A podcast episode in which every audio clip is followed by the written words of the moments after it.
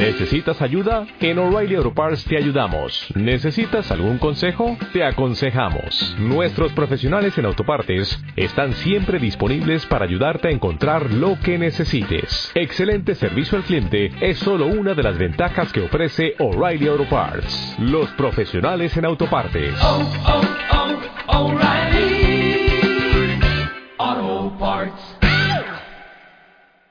Uno Nuestra vida como Kaya.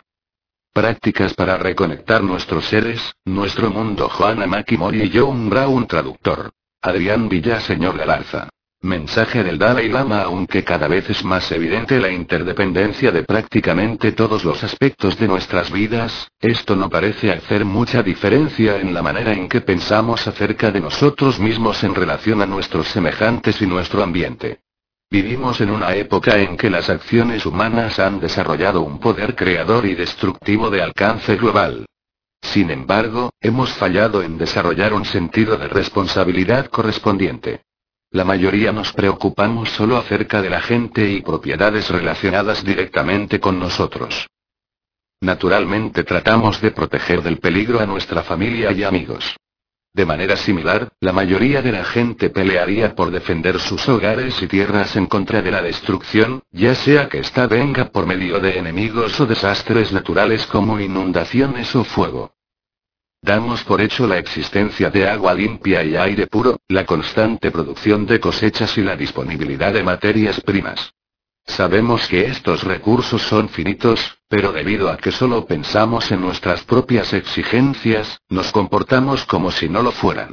Nuestras actitudes egocéntricas y limitadas no satisfacen nuestras necesidades del momento ni nuestros potenciales. Hoy en día, mientras muchos individuos luchan contra la miseria y alienación, estamos confrontados con problemas globales como la pobreza, sobrepoblación y la destrucción del ambiente. Estos son problemas que tenemos que afrontar juntos. Ninguna nación o comunidad por sí solas pueden esperar ser capaces de resolverlos por sí mismos. Esto indica cuán pequeño e interdependiente se ha vuelto nuestro mundo. En tiempos antiguos, cada aldea era más o menos autosuficiente e independiente. No se necesitaba ni se esperaba cooperar con otros fuera de la aldea. Se podía sobrevivir haciendo todo por uno mismo. La situación ahora ha cambiado completamente. Ya no es apropiado pensar solo en términos de mi nación o mi país y mucho menos de mi pueblo. Si queremos ser capaces de superar los problemas que nos enfrentamos, tenemos que afrontar lo que he llamado un sentido universal de responsabilidad enraizado en el amor y la amabilidad para nuestras hermanas y hermanos humanos. En el estado actual de la situación, la propia sobrevivencia de la humanidad depende de que las personas desarrollen un interés por la humanidad entera, no solo por su comunidad o nación. La realidad de nuestra situación nos impele a pensar y actuar más claramente. El pensamiento egoísta y estrecho nos pudo haber servido bien en el pasado, pero ahora solo nos guiará al desastre. Podemos superar tales actitudes por medio de una combinación de educación y entrenamiento. Este libro por Joanna Maki y Mori John Brown contiene una abundancia de consejos, derivados de su propia experiencia, que ponen el mencionado entrenamiento en práctica tanto a nivel personal como público. Me da un gran placer el expresar mi admiración por tal trabajo y por animar al lector a que no solo otorgue su aprobación, pero que actúe basado en él para el beneficio de todos los seres sintientes y esta tierra que es nuestro único hogar. Su Santidad Tenzin Gyatso XIV Dalai Lama de Tíbet 7 de septiembre, 1998. Capítulo 1 Elegir la vida. Os he puesto delante la vida y la muerte, la bendición y la maldición. Escoge, pues, la vida, para que vivas tú y tu descendencia, Deut. 30, 19. Vivimos en un tiempo extraordinario sobre la faz de la Tierra. Poseemos más desarrollo técnico y conocimiento del que nuestros ancestros pudieron haber soñado. Nuestros telescopios nos permiten ver a través del tiempo los comienzos del universo. Nuestros microscopios abren los códigos principales de la vida orgánica. Nuestros satélites revelan patrones climáticos globales y los comportamientos ocultos de naciones remotas. ¿Quién hubiera imaginado tal abundancia de información y poder, incluso un siglo atrás? Al mismo tiempo somos testigos de la destrucción de la vida a una magnitud que ninguna generación pasada, en base a la historia documentada, se enfrentó. Ciertamente nuestros ancestros conocieron la guerra, las plagas y la hambruna. Civilizaciones enteras, como la Fenicia y la Roma imperial, se hundieron cuando cortaron sus árboles para fabricar barcos de guerra y convirtieron sus tierras en desiertos. Pero ahora no solo es un bosque aquí y unas tierras arables y zonas pesqueras por allá. Hoy en día especies enteras, culturas y ecosistemas a nivel global mueren, incluso el plancton productor de oxígeno que habita los mares. Quizá los científicos tratan de comunicarnos lo que está en juego cuando quemamos las selvas lluviosas y combustibles fósiles, cuando vertemos contaminantes tóxicos al aire, el suelo y el mar, y cuando usamos químicos que devoran la capa de ozono protectora de nuestro planeta. Pero sus advertencias son difíciles de escuchar, pues la nuestra es una sociedad de crecimiento industrial, sí, en la que la economía depende de un consumo interminable de los recursos. Para mantener sus motores de crecimiento, la Tierra es proveedora y basurero a la vez. El cuerpo del planeta no solo es extirpado y transformado en bienes comerciales, sino que también sirve de coladera para los subproductos venenosos de nuestras industrias. Si sentimos de alguna manera que el tiempo se acelera, estamos en lo cierto ya que la lógica de la SCI es exponencial, demandando no solo crecimiento, sino una creciente tasa de crecimiento. Al igual que Alicia en el tablero de ajedrez de la reina loca, debemos correr siempre más rápido para mantenernos en el mismo lugar. ¿Qué es lo que les espera a nuestros hijos? ¿Qué quedará para aquellos que están por venir? Estamos demasiado ocupados para pensar en ello. Tratamos de cerrar nuestras mentes a los escenarios de pesadilla, del deseo y la guerra en un mundo devastado y contaminado. Hemos llegado hasta este punto. Hemos sobrevivido muchas dificultades y evolucionado a través de diversas aventuras en nuestro viaje planetario y aún hay tantas promesas por desarrollarse pero es posible perderlo todo. A medida que la intrincada red de sistemas naturales se deshace, es posible que hundamos todo. Las palabras de Yahvé a Moisés cobran un significado literal. He puesto ante vosotros la vida y la muerte, por lo tanto, escoge la vida. La elección de un mundo sustentable es posible elegir la vida. A pesar de graves predicciones, todavía podemos actuar para asegurar un mundo en el que se pueda vivir. Es crucial saber que podemos satisfacer nuestras necesidades sin destruir nuestro sistema de soporte vital. Existe el conocimiento técnico y los medios de comunicación para hacerlo. Hay la inteligencia y los recursos para producir suficiente comida, asegurar aire puro y agua limpia y generar la energía requerida utilizando el poder del sol, el viento y la biomasa. Si tenemos la voluntad, tendremos los medios para controlar la población humana, para desmantelar armas y evitar guerras y para dar a todos una voz democrática de autogestión. Elegir la vida significa construir una sociedad que sustenta la vida. Una sociedad sustentable es aquella que satisface sus necesidades sin poner en juego las posibilidades de las generaciones futuras, de acuerdo al Esther Brown del World Watch Institute. En contraste con la sociedad de crecimiento industrial, una sociedad que sustenta la vida opera dentro de la capacidad de carga de su sistema de soporte vital a nivel regional y planetario, tanto en los recursos que consume como en los desechos que produce. Elegir la vida en este tiempo planetario es una aventura formidable. Tal como lo están descubriendo personas de todos países y formas de vida, esta aventura requiere de mayor valentía y solidaridad que cualquier campaña militar.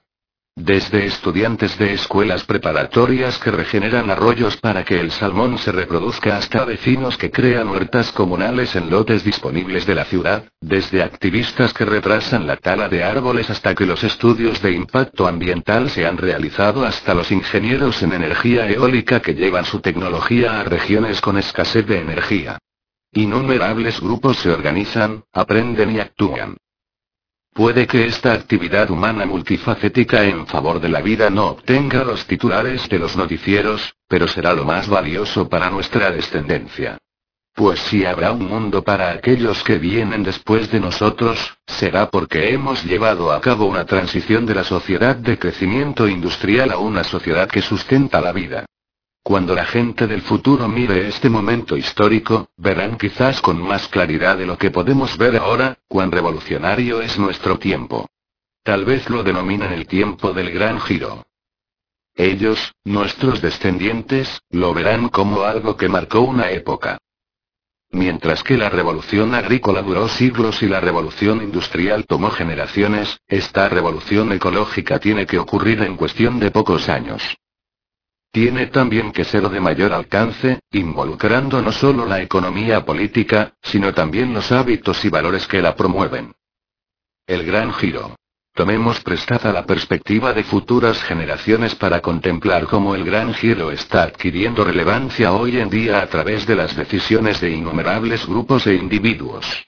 Podemos ver lo que está sucediendo en tres áreas o dimensiones que se refuerzan mutuamente y ocurren simultáneamente. Estas son 1. Acciones para disminuir el daño causado a la Tierra y sus seres. 2. Análisis y creación de estructuras alternativas. Y 3. Un cambio fundamental de cosmovisión y valores. Muchos de nosotros estamos comprometidos con las tres áreas, ya que cada una es necesaria para la creación de una civilización sustentable.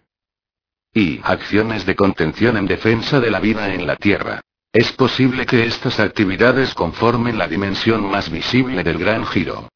Incluyen todo el trabajo político, legislativo y legal requerido para aminorar la destrucción y acciones directas como bloqueos, boicots, desobediencias civiles y demás formas de protesta. Dentro de la amplia variedad de acciones de contención encontramos documentar los efectos de la sociedad de crecimiento industrial en la ecología y la salud. Campañas a favor de leyes que mitiguen los efectos de la contaminación, pobreza y pérdida de hábitat. Promover la regulación e implementación de normas ambientales y sociales. Cabildeo en contra de acuerdos comerciales internacionales que ponen en peligro los ecosistemas y minan la justicia social y económica. Denunciar las prácticas ilegales e inmorales de las corporaciones. Boicotear las empresas que ponen en peligro los sistemas vivos o explotan trabajadores. Bloquear y velar lugares de destrucción ecológica. Protestar en contra del comercio global de armas, depósitos militares y tiendas de armas, especialmente en EUA. Proveer techo y comida a los desamparados y pobres. Esta primera dimensión del gran giro puede ser agotadora. Es un trabajo heroico y ser el centro de atención puede traernos admiración y respeto de los muchos que aprecian lo que está en juego. Podemos también estresarnos debido a las continuas crisis y la búsqueda de financiamiento, luchas perdidas y por la creciente violencia contra los activistas. Cuando asumimos una posición fija lo hacemos a costa de mucho castigo y cuando damos un paso atrás para tomar un respiro con frecuencia nos sentimos culpables. En realidad no abandonamos la causa. Escogemos continuar el trabajo del gran giro en otra forma, de la misma manera en que el ganso líder, cuando está cansado, se coloca en la parte posterior de la parvada para ser ayudado por el flujo de aire mientras que otro toma su lugar. El trabajo hecho de esta manera ahorra tiempo. Sirve para salvar algunas vidas y ciertos ecosistemas, especies y culturas, y parte del acervo genético para la sociedad sustentable del futuro. Sin embargo, no es suficiente para hacer surgir tal sociedad. Y. Análisis de las causas estructurales y creación de instituciones alternativas. La segunda dimensión del gran giro es igualmente crucial. Para liberar el planeta y a nosotros mismos del daño infligido por la sociedad de crecimiento industrial, es necesario comprender sus dinámicas. ¿Cuáles son los acuerdos tácitos que crean riqueza para pocos y que progresivamente empobrecen al resto de la humanidad? ¿Qué grupo de causas interconectadas admite una economía insaciable que utiliza el gran cuerpo de la Tierra como proveedor y cloaca a la vez? No es un panorama agradable. Exige valentía y confianza en nuestro sentido común para observar las cosas con realismo. Pero si lo hacemos, las recompensas son grandiosas. Como ciudadanos, estamos descubriendo cómo opera la economía global por medio de un creciente número de clases y conferencias.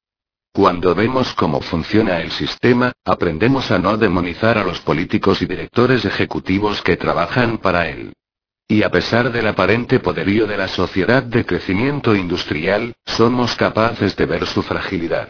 Cómo depende de nuestra participación y cómo está condenada a su perdición. En esta segunda dimensión del gran giro, no solo estudiamos las causas estructurales de la crisis global, sino que también creamos estructuras alternativas. Estos dos esfuerzos van de la mano ya que usamos los mismos músculos mentales, el mismo tipo de conocimiento y el mismo deseo de poner las cosas en práctica. En muchas localidades están surgiendo nuevos planes sociales y económicos, cual brotes verdes que surgen entre el escombro. Puede que sea difícil apreciarlos a primera vista, puesto que rara vez son cubiertos por los medios de comunicación, pero si mantenemos los ojos bien abiertos y una resolución adecuada, estarán presentes como una fina neblina verde sobre las cosas, intensificándose aquí y allá en pequeñas áreas de trébol, pasto y berro. Sin esperar que los políticos estatales o nacionales se pongan a nuestro nivel, nos asociamos y tomamos acción en nuestras comunidades. Las acciones que florecen de nuestras manos y mentes pueden parecer marginales pero contienen las semillas del futuro. Estos son unos pocos ejemplos de la diversidad de alternativas en curso. Seminarios y grupos de estudio que exponen la naturaleza de la sociedad de crecimiento industrial y el funcionamiento de la economía global. Servicios educacionales sobre los costos ecológicos y humanos de la sociedad de consumo. Creación de nuevas y precisas medidas de riqueza y prosperidad que reemplazan los índices monetarios de crecimiento y desarrollo. Servicios comunitarios para la resolución y mediación de conflictos que sustituyen los litigios judiciales. Estrategias y programas de defensa ciudadana y no violencia que reemplazan la dependencia en actividades militares. Disminución en la dependencia de combustibles fósiles y nucleares y conversión al uso de energías renovables y rentables como la solar, eólica, biomasa, etc. Difusión de tenencias de la tierra no individualizadas como fideicomisos comunales y de conservación, dando prioridad a las necesidades de la tierra misma.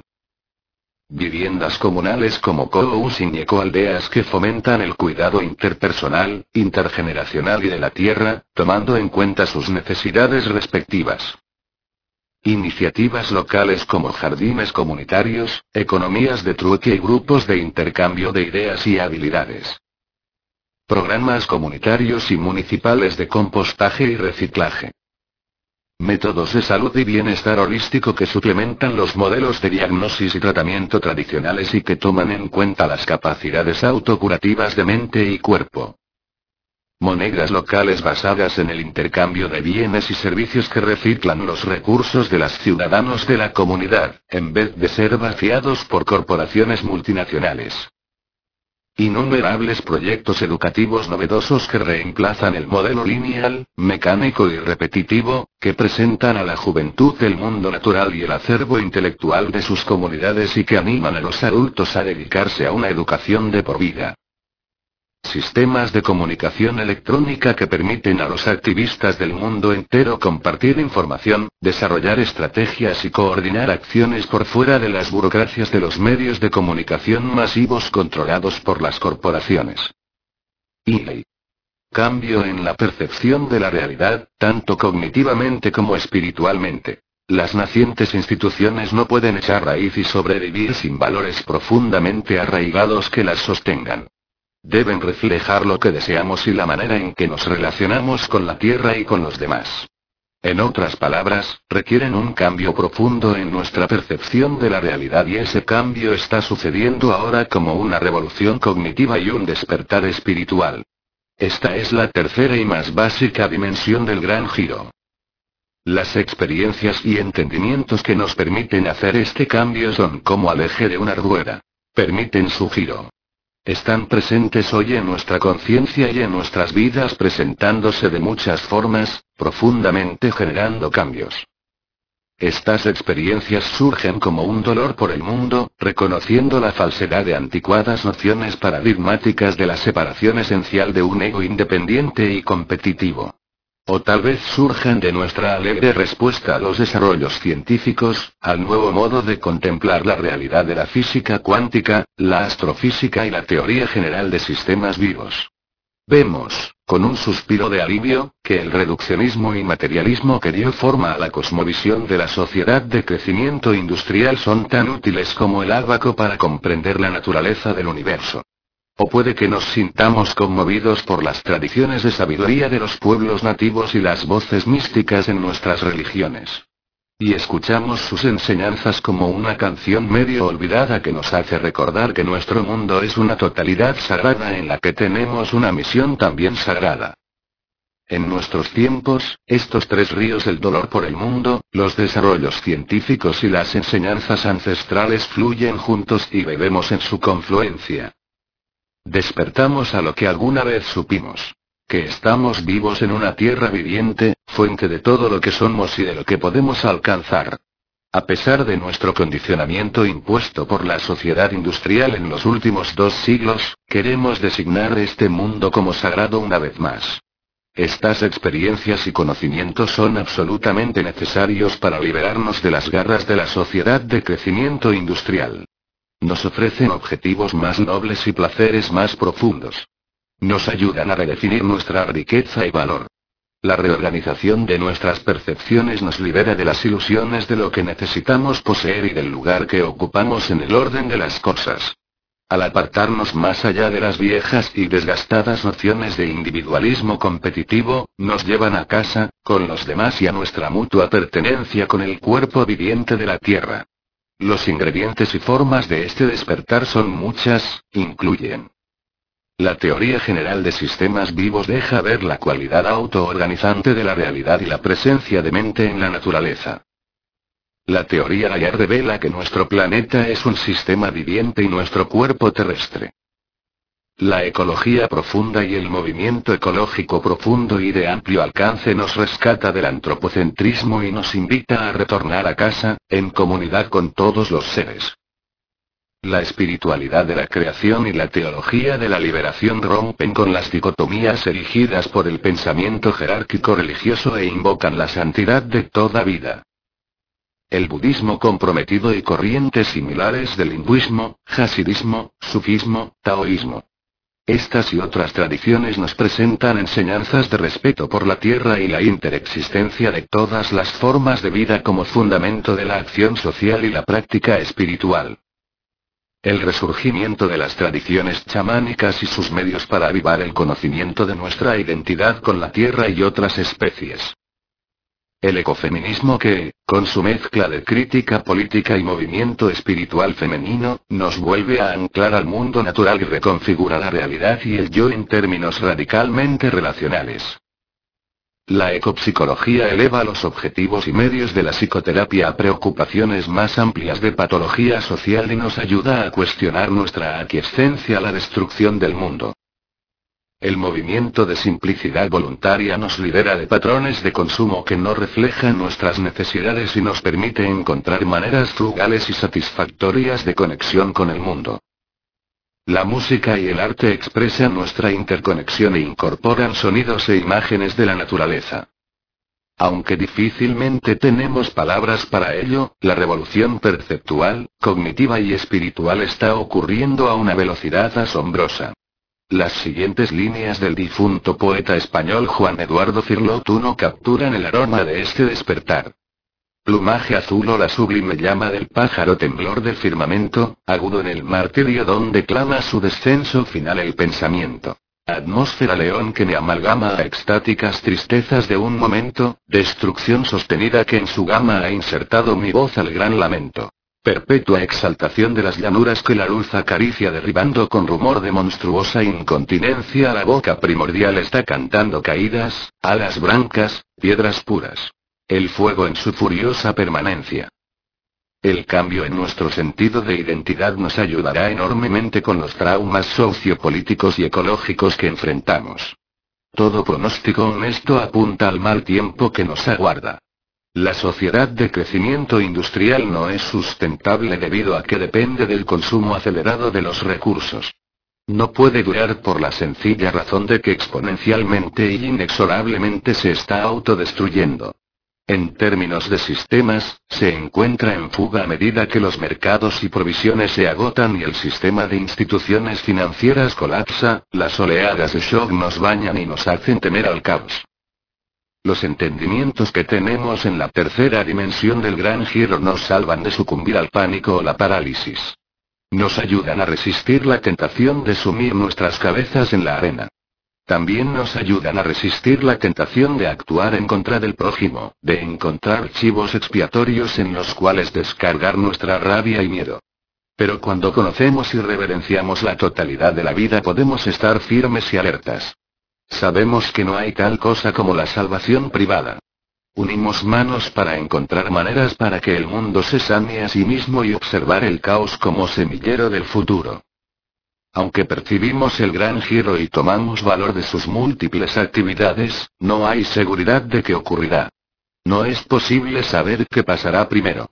El punto de no retorno, cuando no podremos parar la decadencia de los sistemas que mantienen las formas complejas de vida, o el momento en el que los elementos de una sociedad sustentable se aglutinen y tomen vida. Si el gran giro no ocurre, no será por la falta de tecnología o información relevante, sino por la falta de voluntad política. Cuando estamos distraídos y con miedo y las probabilidades corren contra nosotros, es fácil que nuestro corazón y mente se entumezcan. Los peligros que enfrentamos se encuentran tan presentes, son tan difíciles de percibir y a la vez es tan doloroso cuando somos capaces de observarlos, que el entumecimiento nos llega a todos. Todos somos afectados por él. Nadie es inmune a la duda, la negación o incredulidad de la severidad de nuestra situación y del poder de cambiarla. Sin embargo, todos los problemas que enfrentamos, desde el cambio climático hasta posibles guerras nucleares, nada es más grave que nuestra falta de respuesta. Este entumecimiento de la mente y el corazón ya se encuentra sobre nosotros. En las diversiones que creamos como individuos y naciones, en las peleas que escogemos, los fines que buscamos, las cosas que compramos. Así que vamos a examinarlo. Vamos a observar qué es esta ausencia y cómo es que ocurre. El trabajo que este libro describe nos ayuda a despertar de nuestro sueño y regresar a la vida. Entonces, reconectados con nuestro deseo, seremos capaces de tomar parte del gran giro. Elegiremos la vida. Sigue en página 23.